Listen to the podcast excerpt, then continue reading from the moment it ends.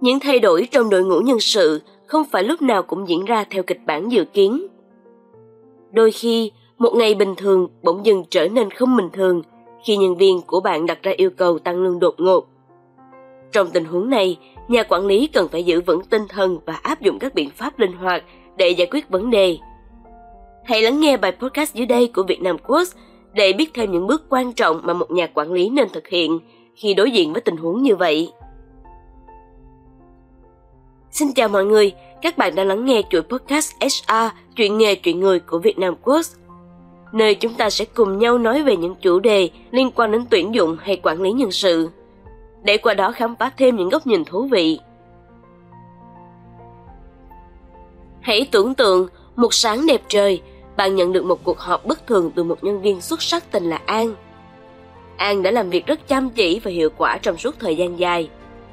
Cô ấy bắt đầu cuộc họp bằng một cách mà bạn chưa bao giờ thấy trước đây. Trong cuộc trò chuyện, An yêu cầu được tăng lương và đưa ra một bản so sánh chi tiết giữa mức lương hiện tại và mức lương mà cô ấy cho rằng mình xứng đáng.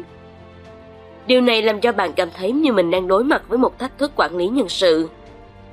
Khi ở trong một tình huống như vậy, làm thế nào để chúng ta có thể đảm bảo rằng không chỉ giữ được nhân viên mà còn tạo ra một môi trường tích cực và công bằng? Dưới đây là một số điều bạn có thể thực hiện. Trước hết, hãy đặt mình vào vị trí của nhân viên. Họ đã đóng góp nhiều cho công ty và việc họ yêu cầu tăng lương có thể là dấu hiệu của sự đánh giá cao bản thân. Điều quan trọng nhất ở đây là không nên coi đây là một thách thức, mà hãy nhìn nhận đó là một cơ hội để tạo ra một môi trường làm việc tích cực và hỗ trợ sự phát triển cá nhân. Thứ nhất, hãy lắng nghe. Khi nhân viên đưa ra yêu cầu, đừng tỏ ra ngay lập tức phản đối hoặc tán thành.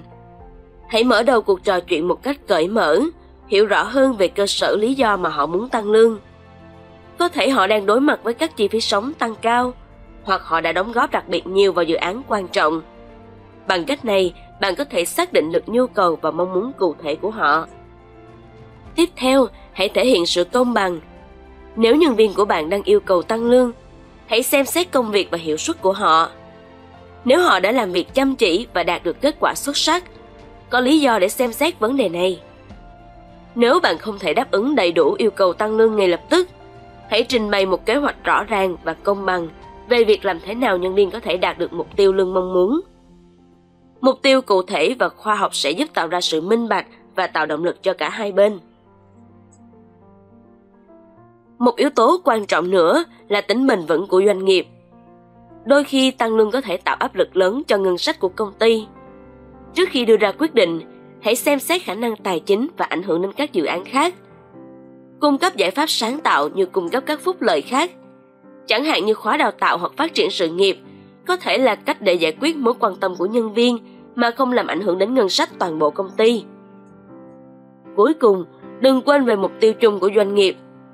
Đôi khi, việc tăng lương không chỉ là về việc thỏa mãn nhu cầu cá nhân, mà còn là về sự hài lòng và cam kết của toàn bộ đội ngũ.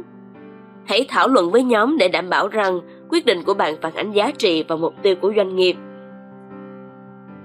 Vậy là chúng ta đã đi qua những bước quan trọng khi đối mặt với tình huống nhân viên yêu cầu tăng lương đột ngột. Nhớ rằng trong mọi thách thức đều chứa đựng cơ hội phát triển. Việc quản lý tình huống này có thể là dịp để củng cố mối quan hệ lãnh đạo, nhân viên và xây dựng nền tảng cho sự hợp tác trong tương lai. Hãy xem xét mọi góc độ và cùng nhau xây dựng một môi trường làm việc tích cực và mang lại giá trị cho cả doanh nghiệp và nhân viên. Cảm ơn mọi người đã dành thời gian để lắng nghe số podcast hôm nay. Hy vọng mọi người đã có cho mình một góc nhìn mới mẻ và không kém thú vị.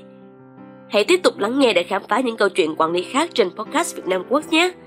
Bây giờ thì bye bye!